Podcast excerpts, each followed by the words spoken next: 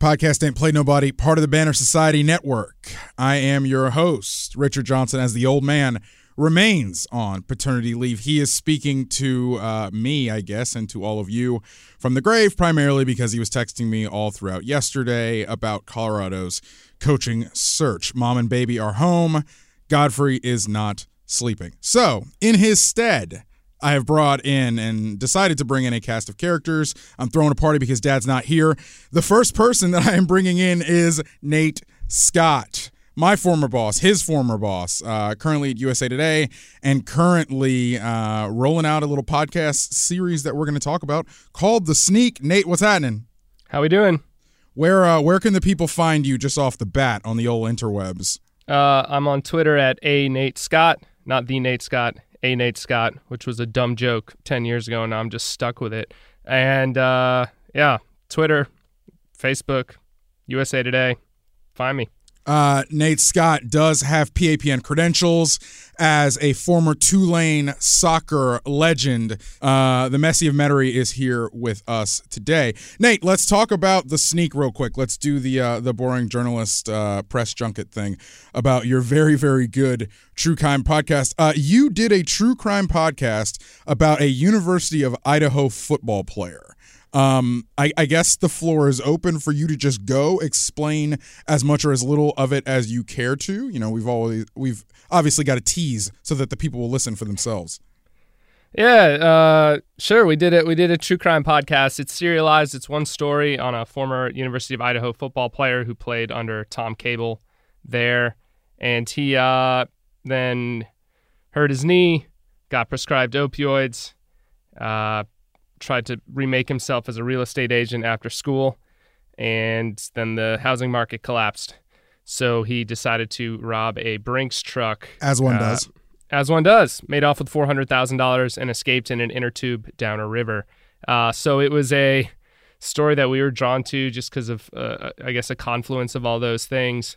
You know, uh, opioids and the housing market collapse. It just it just felt like a very natural story for us to kind of go after. Uh, and then over the course of reporting, we ended up finding out that this story that we thought we were going to set out to report wasn't actually the real story at all. So that's kind of the the elevator pitch that you've made me give.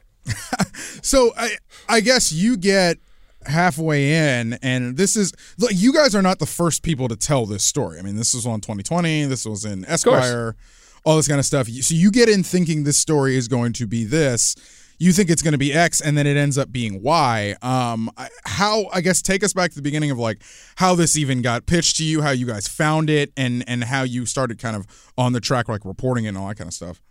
Yeah, I mean, we knew we wanted to do a true crime podcast. Uh, we knew we wanted to people like those. We thought it would be fun to kind of look at it through the lens of sports. And uh, I'll be honest, uh, I Spencer Hall did It Seems Smart over at, at SB Nation, and I thought it was wonderful, but I also thought that he just didn't have enough time with these with these stories and with these characters, and that, that was something that.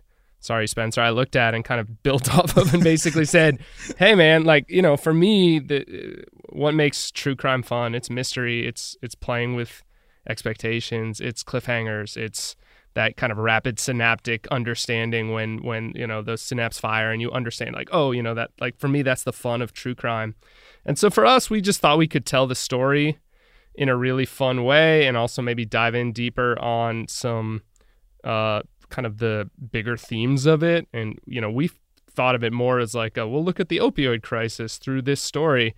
Um, that's not what ended up happening. What actually ended up happening was we found out that uh, for a lot of reasons, uh, the story had changed and morphed because of the criminal and because of media and because and so for us it, it really just became kind of a curiosity thing like all right let's just figure out what actually happened here and more importantly like who was involved yeah i am i am six episodes in currently um you have what three more to roll out uh on the feed Mm-hmm. Exactly. Podcast is called The Sneak. Um, it is. It's pretty good. Uh, I, I think when we talk about Anthony Curcio, who is the the the uh, main character here.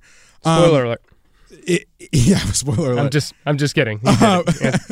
um, I I think I don't know if this became cutting room floor stuff, but like How does he think of and talk about his football career in general? Uh, you know, he's so he's such an interesting dude. For him, football has you know, he he basically has this one kind of big moment in his life. And so for him, everything else becomes kind of a prism to either uh, talk about uh, what led him there. You know, he, he kind of has this one big chapter in the novel of his life. And so everything else is kind of a preamble to that. So when he was talking about his football career, and I don't know if, if he did this intentionally or if it's just a subconscious thing, it's all leading up. You know, he was kind of an undersized wide receiver, punt return man. But for him, it was all about like, I wanted to plan out my routes better than everyone else, and I wanted to anticipate everything. And then I was able, and talk when he's talking about it, you're like, he's talking about robbing the Brinks truck. Yeah, yeah. like he's literally like even if he doesn't mean to be doing it, and so or else he's just you know providing me as a writer like the most ample stuff to to work with. But that was something what he talked about a lot was this kind of this uh a drive to to go over the middle and and do things that no one else wanted to do and how once he saw something he had to commit to it which i thought was interesting in the perspective of uh, committing a crime but then also this idea of trying to outsmart those who were trying to catch him in this case the db uh, and and he kind of talked about that at length. So i don't know. It was uh, you know, he pitches himself as kind of a Wes Welker type. Who knows how, how good he actually was, but that's sort of how he how he pitched himself. His uh, his dad is a former Idaho letterman. I found him in an Idaho uh, media guide. I did not find any kind of mention of Anthony. You know, he doesn't he doesn't have like a record or anything like that. Yeah, um, well, he was uh he was suspended. For, uh, he played under Paul Skansi, a former Seahawks wide receiver, his freshman year. Uh, was suspended for underage drinking before the first game. And then in preseason with Tom Cable in second game, he second year he he tore his knee. So that was that was it. Kibby Dome took out his knee. That'll get you. Kibby Dome, shout out. Um, I do the one thing that I guess I will kind of ask you to like really tell in kind of the way you told it on the podcast was this story about like why he became a wide receiver. Like he tells this anecdote, and you tell this anecdote really well about this like foundational like slight that he had like as a kid. Yeah, I mean, it's sort of a. You never know with Anthony. You know, I, I spent so much time. Oh, we're gonna guy. get we're gonna get there. We're gonna get yeah. there. uh, and for him, he he tells the story of how when he was in fifth grade, he wanted to be a wide receiver. His dad was a wide receiver. His dad was kind of a local legend, local high school football legend, and then went to Idaho, played, and you know, and, and Anthony wanted to follow in his dad's footsteps, and and the coach basically made him be a blocker. And then at the end of the year, he he wins the coach's award instead of winning, you know, best receiver. And the coach made a crack like, you know, Anthony always a good kid, tried hard, but he, you know, this kid could not catch, which for the coach and probably everyone there was a little, you know, toss aside comment that they didn't think twice about.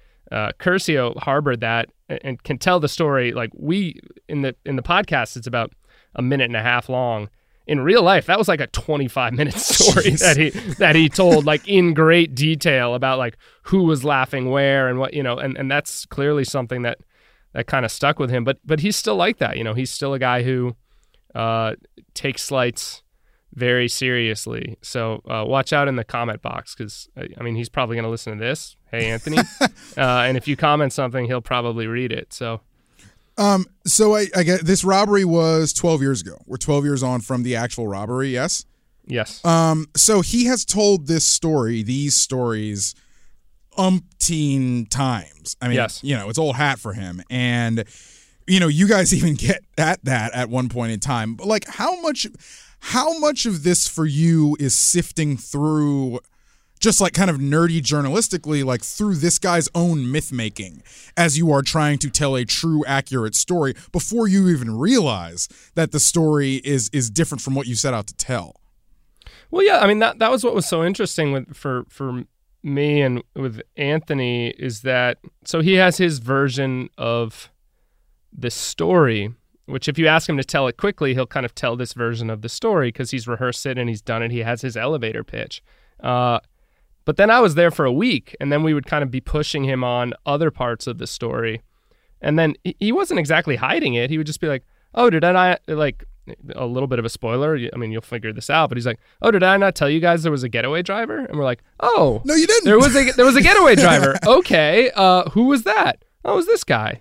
And, and, he didn't tell us his name, but like we we were able to then discern that, um, and that be kind of came the the, the quest of the podcast was you know understanding, you know how much role did the media play in it? How much role did uh, Anthony played, and, and you'll hear in the last three episodes coming up, uh, you know, that's something that we really set out, even going out to find one of the, the people in, involved back then and basically trying to understand, uh, you know, how how this story, which was uh, amazing on its own and didn't need to kind of be curtailed, but for us, it was, you know, this is one of the first stories that kind of went viral in, in you know, those late aughts days of kind of social virality that this is one of those first stories that did that. And so for us it was about tracing like all right how did all these other characters just get excised from the story? How did this become the myth? And how complacent was he in it? And you know for us it he, you know there were times where he was really testy and there were times where we kind of got at stuff that he really didn't want to go into and uh, I will say Anthony was very smart in waiting usually until the microphones were off until kind of confronting me. And um, we had, I don't know, I mean, I probably talked to Curcio on the phone more than my wife over the last year and a half. So um, Stephen Godfrey can a, relate.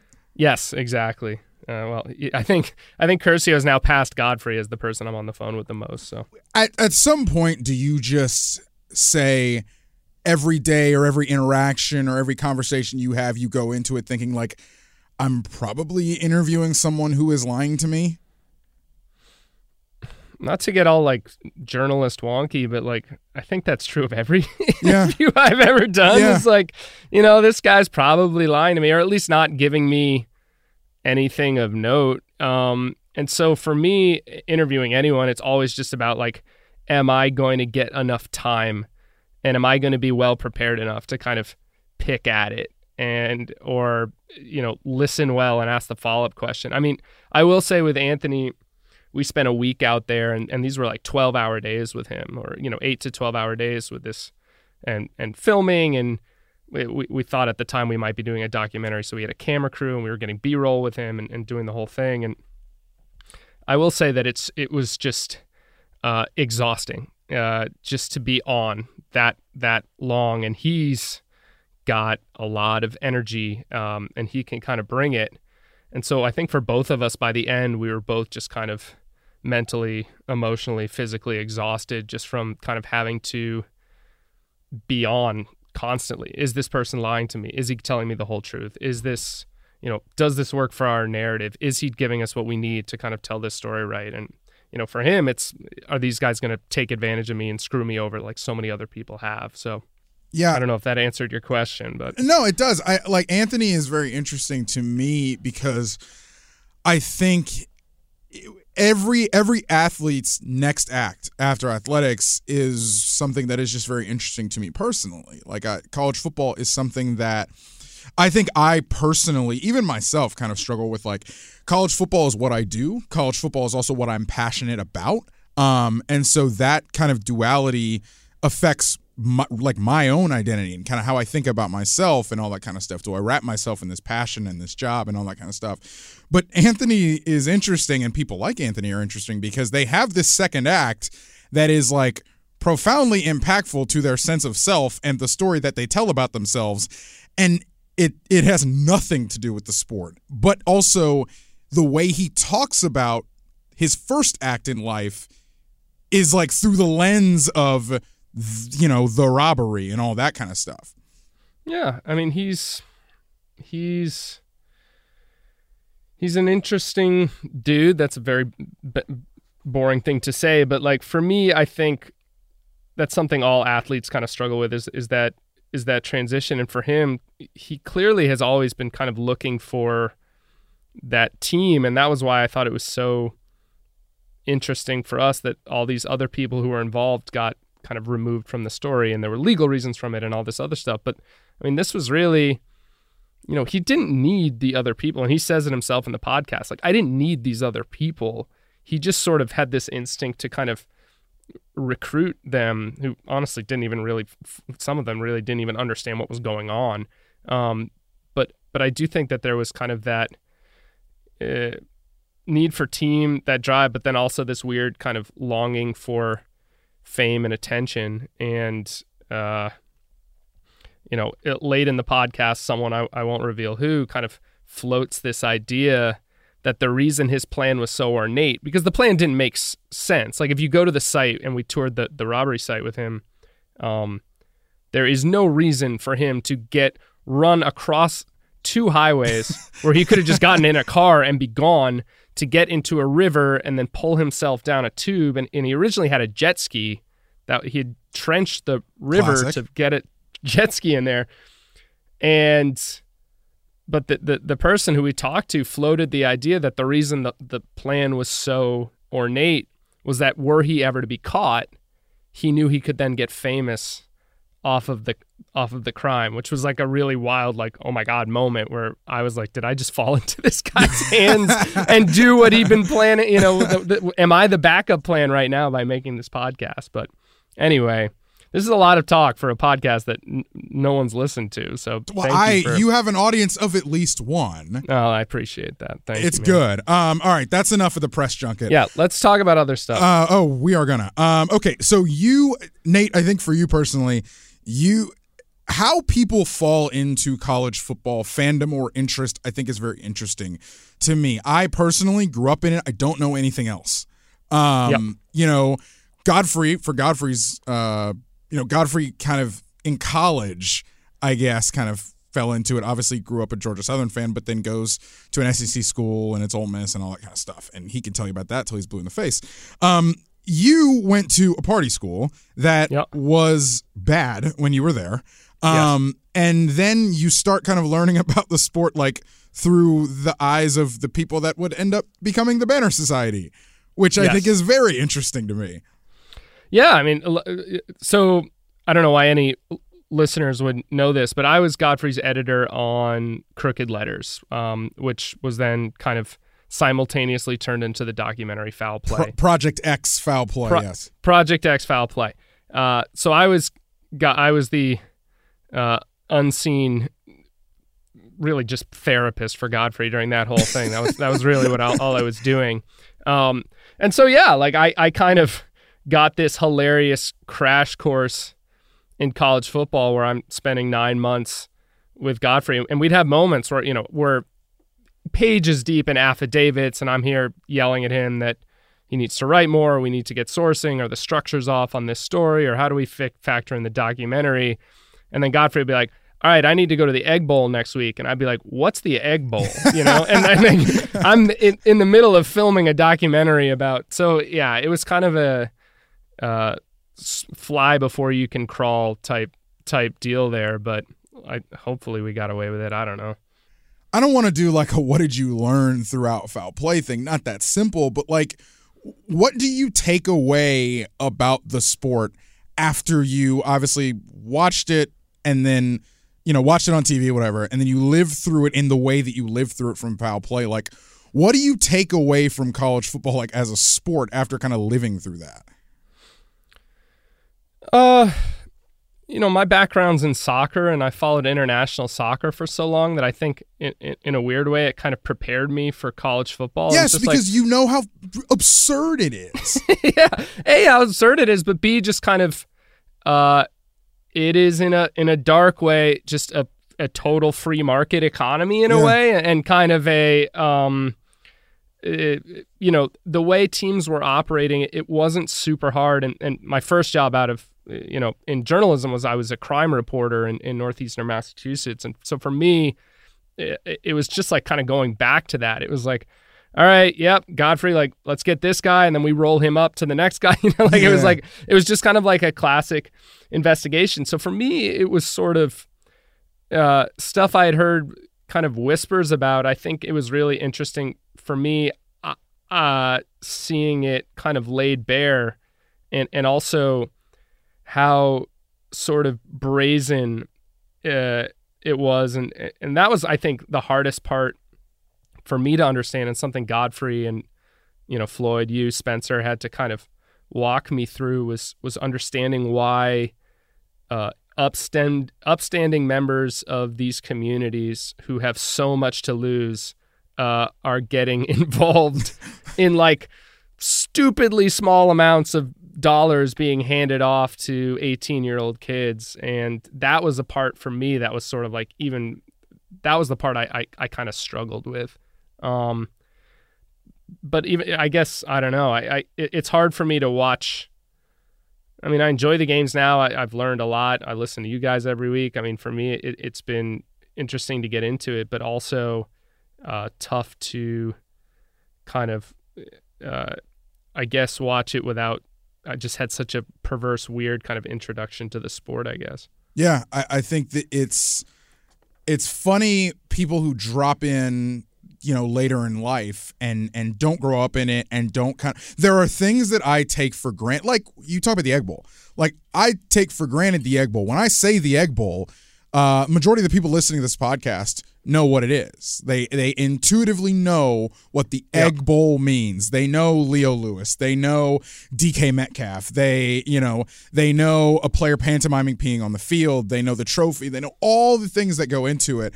But you know, when you really boil it down and when we sort of explain, when we try to kind of spoon feed to you some of the absurdities in the game, it, it became hilarious to me. It's one of those things where you sit and you think, man, I have literally wrapped myself up into the most absurd spectacle in this country uh, from a sporting perspective, I guess.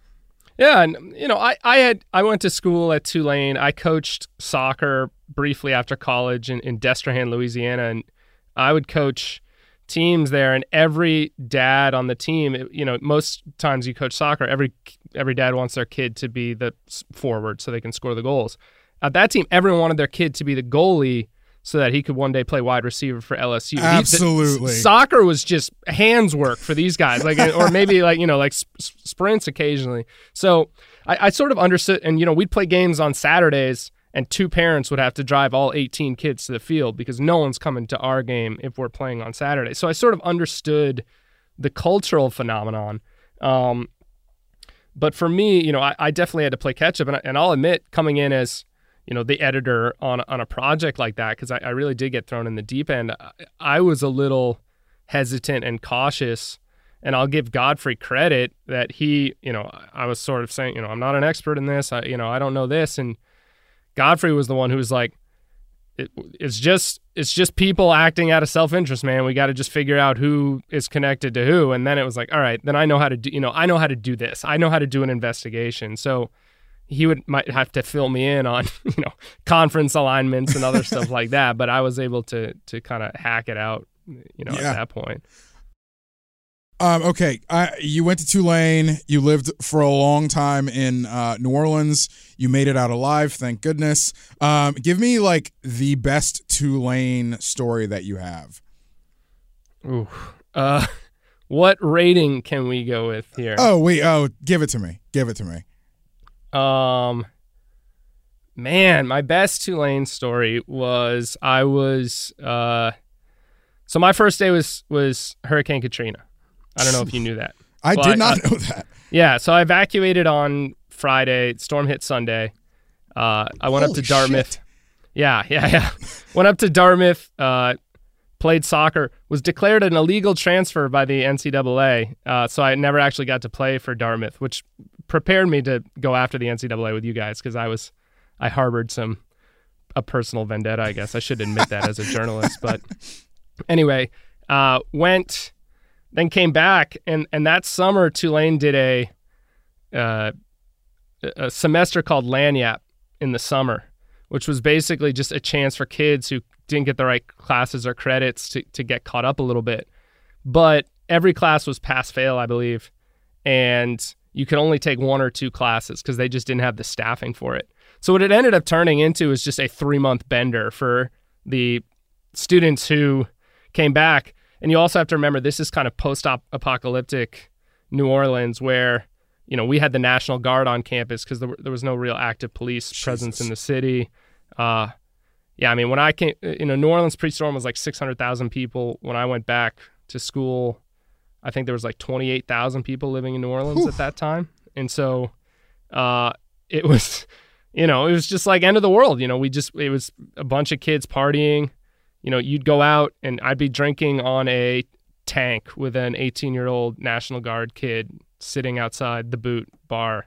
Um, and that was our summer. We just had like three months and, you know, we'd sneak the drinks to the, to the National Guard who were, who were still there and police would come occasionally. And that was kind of a, I won't go into too much more details because I don't want to incriminate me or anyone else. But no, that's pretty good. That is uh, that is a good. That's as good a use for the National Guard as I can think of. um, so okay, you you transfer. I mean, you tried to transfer. You tried to go through um, proper channels, the NCAA, and go play somewhere else. Uh, take me through that process as a transfer in the non-transfer portal era.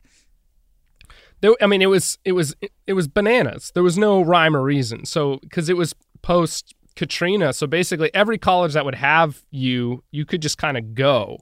Uh, I had been lightly recruited by Dartmouth to play. Uh, I, you know, I was the soccer equivalent. I was probably a two star, and they, you know, they were looking more at four and you know three and four stars. But, uh, you know, the coach basically said, "Come up here," and what was weird was that Tulane did not have a soccer team at that point. We it was like a club team. I had just decided got an academic scholarship, was done with soccer, saying goodbye. So didn't like you're talking about after high school. Didn't want to keep playing yeah, after high school. I was done. You know, I, I basically wanted to get out of New England. Uh, went to Tulane, was just going to play club soccer and have a good time. And then Dartmouth called, and I was like, well, I guess I get a chance to to do this thing, but that was what was so frustrating for me was I got up there, get training, and then you know before I head off to my first game, compliance or the school's compliance officer basically said you've been deemed an illegal transfer. We are not letting you. They're not going to let you play. And uh, for me, it was like, well, they're like we, they don't want people leaving the Tulane teams because they put in this rule in effect. Basically, they didn't want LSU coming in and s- scooping all the Tulane recruits after Katrina. Football wise, you're talking about football wise, yeah. And so they just did a blanket ban on any Tulane athletes playing for other schools. You're telling me the NCAA put a blanket rule that wasn't terribly thought out and it had adverse effects and unintended consequences. There you go. That's exactly right. So I was deemed an illegal transfer. Uh, we appealed. I was denied every week of the year.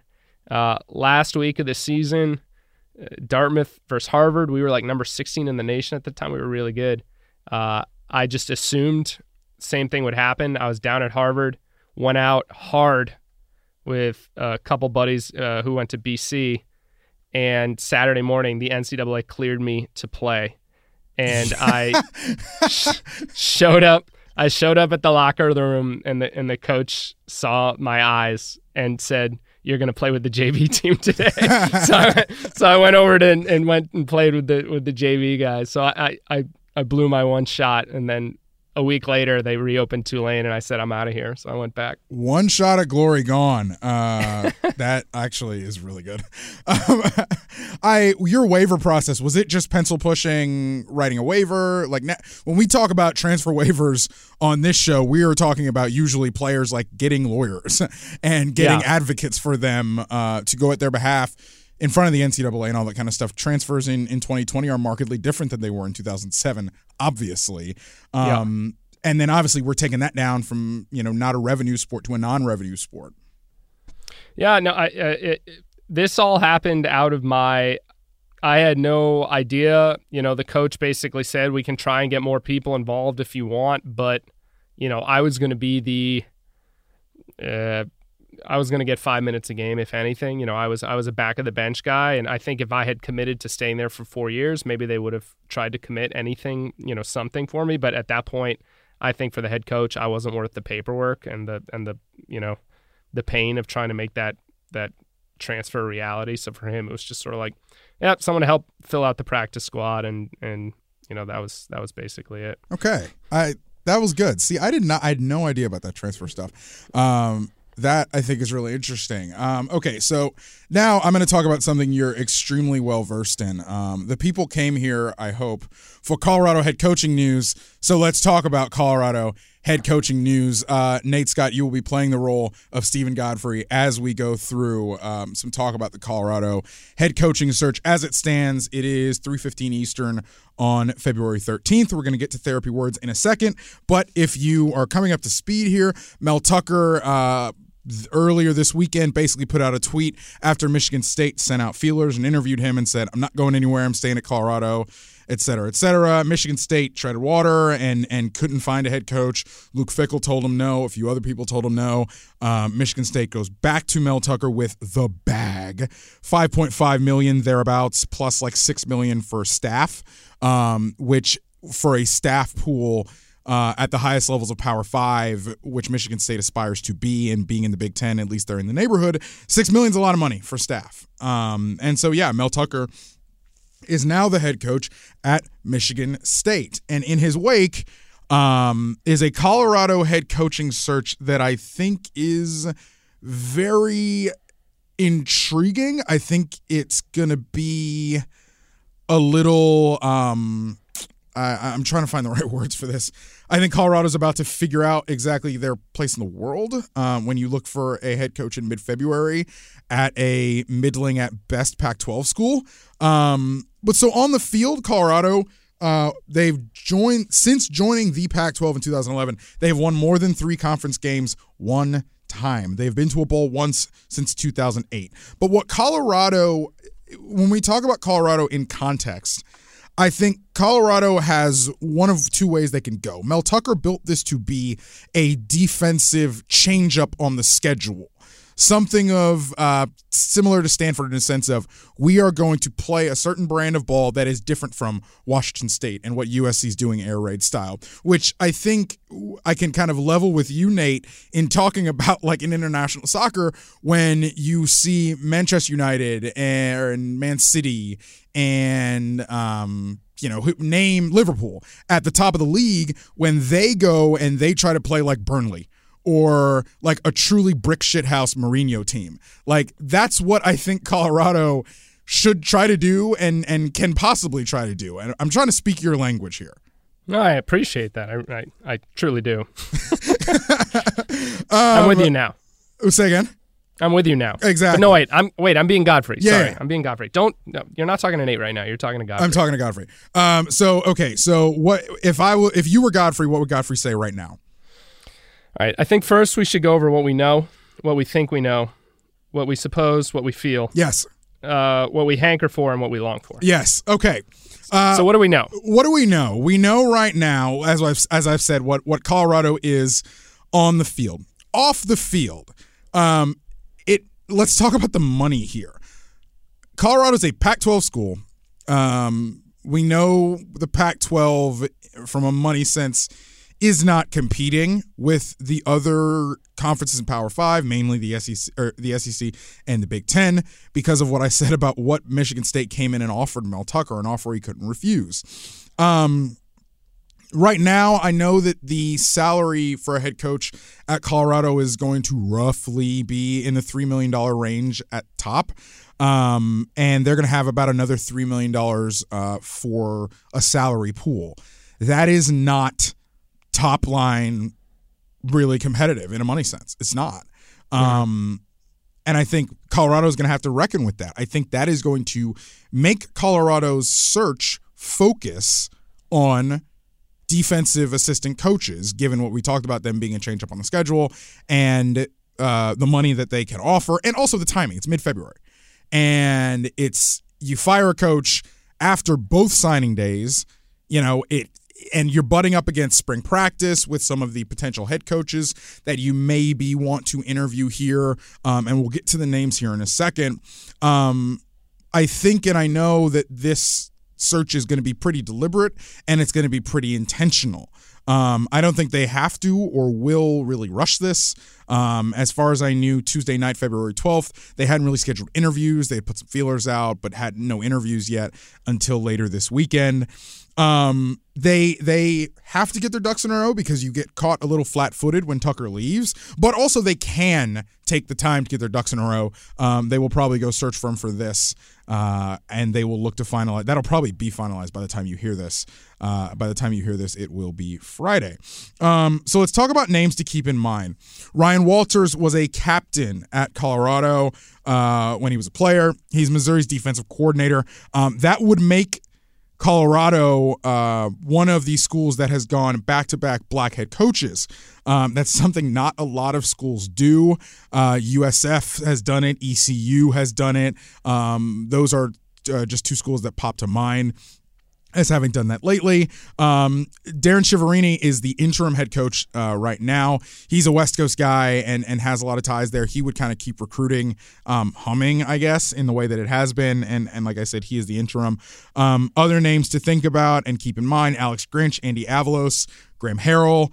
Um, also, keep in mind basically anybody who's not in the American Athletic Conference and is a good to decent G5 coach. Um, we're talking, you know, the Jim McElwains of the world.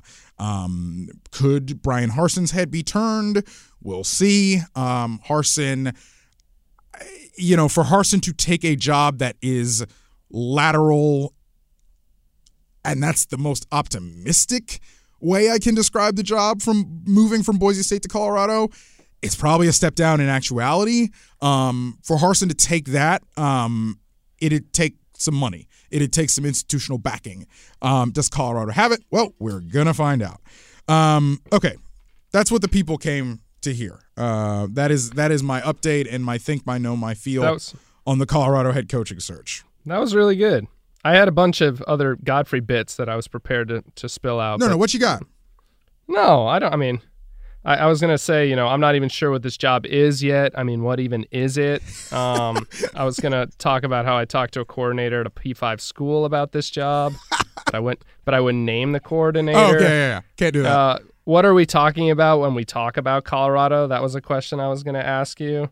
Um, anyway, uh, I was going to ask you if we thought it was a sea change. I don't really know what that means, but God, Godfrey seems to say that a lot. So I had a lot of, I had a bunch of them, but that's okay. We we can we can do those some other time. Uh, was I like that.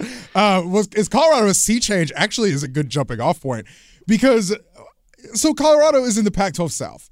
Colorado is in a Pac-12 South that Colorado is funny to me because the current landscape of the Pac-12 South makes me think, and I know, Nate, you've talked about this at length. Uh, Colorado is in a Pac 12 South that is on its face winnable for a school like Colorado. And when I say that, I mean both LA schools suck, um, and one of the Arizona schools is rudderless and trying to figure it out. That gives the rest of this league, or the rest of that division, I should say, a bit carte blanche to to move. There's some mobility there. Um, Utah right now is the dominant team. We will see how long that lasts. Um, but if I if I just gave you uh, Nate Godfrey, if I just gave you that kind of roadmap and said, "Hey, this is what the Pac-12 South is," one would think that Colorado could and should compete, at least for now, at the higher levels of that division. Now, that is absent of Colorado's own team talent level and skill level and and and recent history since joining the league, like we talked about. Um, but right now, stepping into Colorado, whoever steps into Colorado is stepping into a, a situation that everything around Colorado may lead you to believe that there's an amount of upward mobility to be had. Um, but Colorado where they go next, I think, will be very interesting because the way Mel Tucker was taking that team and trying to make it that change up and that that you know pitfall on the schedule for air raid teams or whatever. If you hire a defensive coach, you can kind of keep going that way. But if you hire a Graham Harrell, if you hire a Graham Harrell, it's going to take a recalibration of that roster that is going to be painful because that team going in a deep. First of all, when you bring the air raid on, it's not add water instant offense like a lot of people in Starkville, Mississippi, I think may be about to figure out. You add that to the fact that Colorado was not exactly moving in an offensive, uh, in, in a future, futuristic offensive um, way. And so you've got kind of two competing things if you bring in a coach like Graham Harrell who's going to install an air raid style offense or a high flying style offense. Um, Colorado is interesting, uh, I, but it is not the Colorado, Nate, that you may recognize for from when you were in college. It, it's not that Colorado um, or in high school. You know, it, it's not the team that is going to go toe to toe with you know a good Nebraska team on Thanksgiving weekend. Um, primarily because they're not in the Big 12 anymore. But you know, they're not that team. They're not that team that is um, you know coming off of being pretty close to you know a BCS uh, berth and all that kind of stuff. It, it's just not that team. It's just not that program. Um, and so where where do they where do they recruit from? Cali. Yeah, a little bit of that. Um, there's gonna be a little bit of that. They are for as a as a program, they are going to have to go there.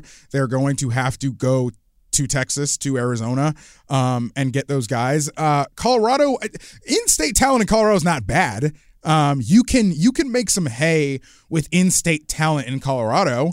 Um, also, obviously, you kind of have to go through the Polynesian pipeline a little bit, uh, mm-hmm. which means you are going to have to have a recruiting staff that is very much in touch with that community. Um, you know that that is not a community where players just go. Um, you have to ha- you have to build trust in that community, uh, and and you have to show kind of a, a little bit of proof of concept into taking those athletes, taking those players, um, treating them the right way, and, and and making a program that is welcoming for them and their families, and and that sort of stuff. The the the whole, excuse me, the whole like I'm out west. I'm just going to recruit a bunch of Polynesian linemen. Like it's not that easy. It's not as easy mm-hmm. as as you'd think. I've learned so much. What uh what what what else are your your Colorado questions du jour? Do you have any? Is there anything else I can I can enlighten you at uh enlighten you to as to the Colorado job? I think you got into it at the beginning, but uh, you know I'm always curious what the uh, it, it's. I mean you you went you went over this. I'm I'm curious what the temperature is. You know that's a question you guys like ask. Who wants who wants this job? If I, but like I say all all of the last 10 minutes I've been talking like I say all of that and I still come back to if I was a defensive assistant coach like I'm a defensive coordinator I'm taking this job. Like yeah. I'm it's a Pac-12 job. Like let's not be ridiculous yeah, yeah, here. For those kinds of guys of course I'm taking this job. Of course I'm going to say in my head hey I can get this to 8 and 4 given the parameters of the division like we just talked about. Um I can get this to 8 and 4 and then I can skirt somewhere else. Um sorry, Colorado fans. Sorry. Um, but uh, yeah, I, I, think of it like that. Um, if I am a head coach, though, if I am a head coach, what type of head coach am I to take this Colorado job is is the most important thing when we talk about potential head coaches who may take this job, sitting head coaches who may take this job. Like I said, am I a non-American Athletic Conference uh, probably non Boise State, um, head coach of a good G5 team. All right, let's talk. Um, yeah. But.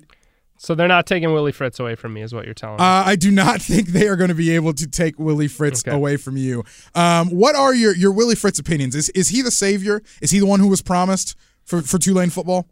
Uh, yeah. I I, I love Willie.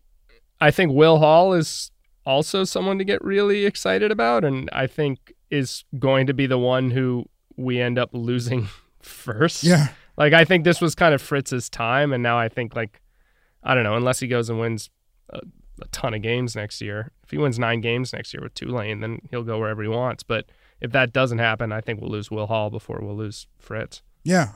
Um, I, I think that is really interesting. Like, okay, we're done with Colorado. I want to talk about Sorry, Tulane. Colorado. No, I want to talk about Tulane. I, you have seen Tulane football in. You've seen Tulane football, I think, go from this low point, not as far as like on the field. I'm talking about Tulane's been much worse, but like in a sense of like culturally, you know, the city that they are in, all that kind of stuff. You have seen Tulane very closely over the last basically 15 years. Mm-hmm. Um, I guess what is Tulane football for you as an alum? Um, you know, who's far away and is just like a lot of us who are far away from our alma maters and just want a good football team to connect us home.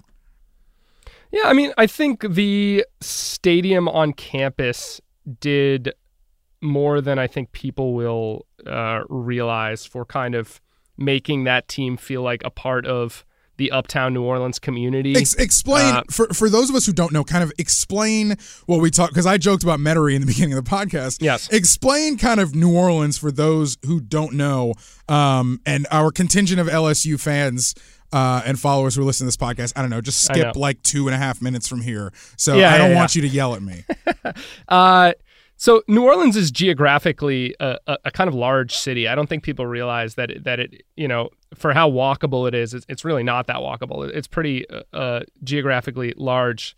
Uh, the Tulane campus is uptown, which is uh, up the up the river. I guess you know it's kind of a crescent shape. You go up town. That's where Tulane campus is, right next to Loyola University. And you know, for us, for years playing in the Superdome, like that is not like a walked from campus to the game type deal. Like that's and a Tul- yeah, and Tulane played in, in the Superdome like since it opened, right? Yes. Okay. Yeah, for for years and years and years, and and uh, you know that's not a uh, have a beer in your dorm and then get you know wander over to the game. That that was a twenty minute cab ride. That was a you know, it, it, and it, it's a big kind of it was a thing to get to a Tulane football game, and for most people it wasn't worth it. You know, when I was a student there, it was not a that was not something we did. There were kids who did that, but you know, the Tulane basketball team played on campus, so we went to more basketball games than football games.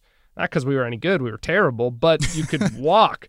Um, and so I think for putting the stadium on campus was was actually a, a really big uh, kind of thing, and and also for something that as uh, a supporter of American soccer that, that the league has figured out, which I'm glad Tulane figured out, which is 12,000 people in an 18,000 person stadium or 16,000 people in an 18,000 person stadium feels electrifying and exciting. Yeah.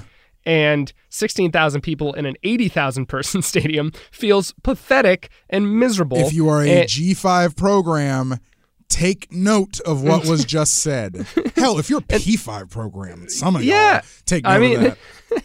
and that's the thing, you know, I think Tulane built the right size stadium. And now they're they're slowly earning back the trust of what should be the the supporting base of that team which is uh you know uptown New Orleans and kind of which is not uh, you know it, it, sounds uptown. It sounds like this kind of wealthy part of the world which it is one of you know at, at times a, a, wealthier part of New Orleans. But you know the the, the stadium's eight blocks from Holly Grove. And like it's actually a pretty diverse part of the world where there there is like a uh, a vibrant kind of culture there that can support a football team. And I think once they kind of realize that we need to market to this community um, and, and become a part of this community as opposed to just and, and really lean into the New Orleans aspect of it as opposed to just being this kind of rich kid school that plays in the Superdome in front of empty stadiums. I think that's gone a long way to to restoring the program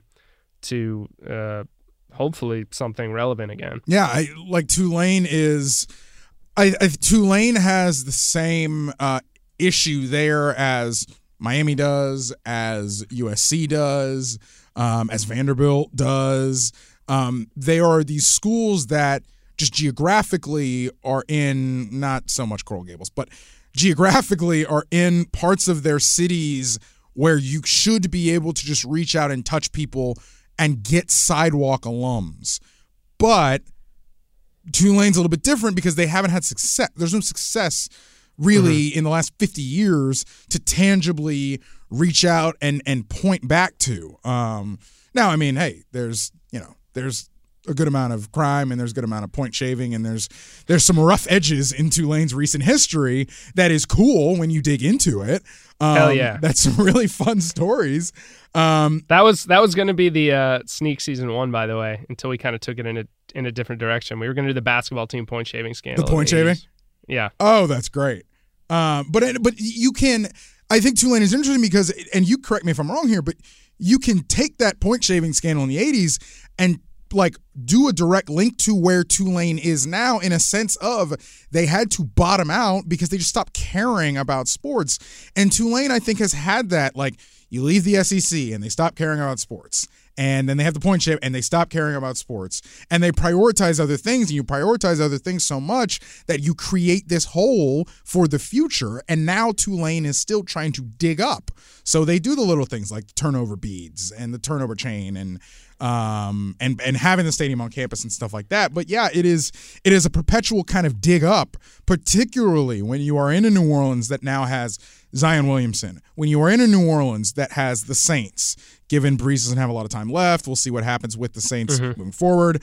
Um, and then you have LSU doing what LSU does and always winning national championships in uh, in New Orleans and and you know a hundred years of Louisiana history that has propped up LSU as a certain thing. Um, and well, I think and and I think Tulane kind of wisely sort of understood that there was a lane for them to occupy in the city in college football in which they are, you know, the recruiting base is there. They don't got to get every kid who wants to go to LSU, but you know, the kids who might not be, you know, a couple kids ahead of them at their position.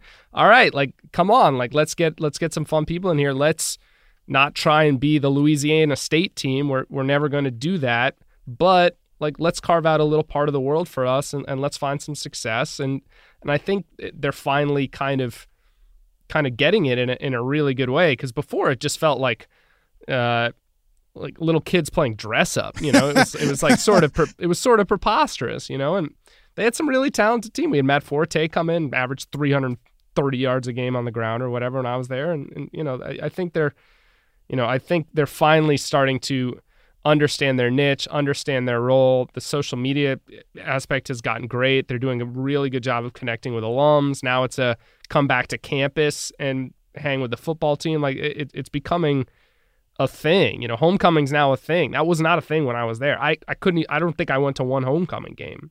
Um, I just that wasn't like a part of the culture there. Yeah, and when when Ed Orgeron talks about you talk about recruiting, when Orge, when Ed Orgeron talks about kind of keeping a fence around the state as much as you can, he's also talking subliminally about Tulane. Um, you know, when the, the satellite camps were like a huge thing four or five years ago in college football, and and basically it was recruiting camps um, that like you know a Penn State or a Michigan or whatever would have at a local school in the South. And LSU was doing one with Tulane, and that was a big deal. I remember when it first started, like that was a big deal for Tulane, and it helps Tulane keep those players in the state and and helps them um, kind of come up in a very very competitive conference. And I think the fear, and I do think it is a fear for Tulane, is if Willie Fritz moves on uh, soon, if Will Hall moves on soon to somewhere else, what happens to Tulane then? How do you continue and maintain momentum in a league where if you do not stay competitive, you fall behind and you fall mm-hmm. behind quicker in the American than in most of these other G5 leagues because, you know, at the top level of the American, UCF's figured that thing out. Um, and and and that's how kind of Tulane in the league will move forward. All right, I'm not letting you get out of here, Nate Scott, without um, some baby daughter tips. As the father of daughter of a daughter, um, speak to Stephen Godfrey right now. What is Stephen Godfrey going to going through in the first week of uh, of of of parenthood for his third time? Dude, I don't. Godfrey's always the one who loves giving me all this useless advice that I. What is okay? No intention of. Stephen Godfrey parenting advice. What is that? Uh, watch your Instagram stories. Good lord, yeah. I, am glad that that other people are now the the Banner Society Instagram of him just kind of doling out this like faux sage uh, dad advice, which is what I've just been getting on the phone for years now of him just. Uh, you know, here's what you don't really, you know, you know, two kids is the step up from one. I don't, I have no idea. I, I'm not pretending to be any expert here. Uh, the girls won't pee in your eye when you're changing them. That's nice. That's that's dope. I understand that happens a lot with boys. um, so that's cool. I don't know, man. My I, I yeah, I'm a I'm a new dad. My daughter is incredibly sweet. She is uh, gentle, and from what I've gathered from people who have boys, that is not the case. Um, so that's cool. Glad I don't have a little person like punching me in the eye or whatever. So I, I guess, yeah, just hang in there until middle school when she turns on her mom, and then you can you can be the guy. I guess I don't. I have no idea. As usual, um, when anybody in my immediate kind of sphere that's a few years older than me uh, talks about parenthood, it is always great birth control. Nate Scott, USA Today. Um, he is the, I guess, producer, narrator, whatever of the Sneak podcast. It is really good. It is about an Idaho football player who, I, guess, in the most lame way possible, I can explain, like turns to a life of crime. Um, but actually, listen to it. It's really good. Um, I've actually listened to it. I promise. It's uh, pretty riveting and it's pretty interesting. Um, Nate, I love you, man. Thank you so much for coming on and, and spending some time with me and, and filling some uh, small shoes.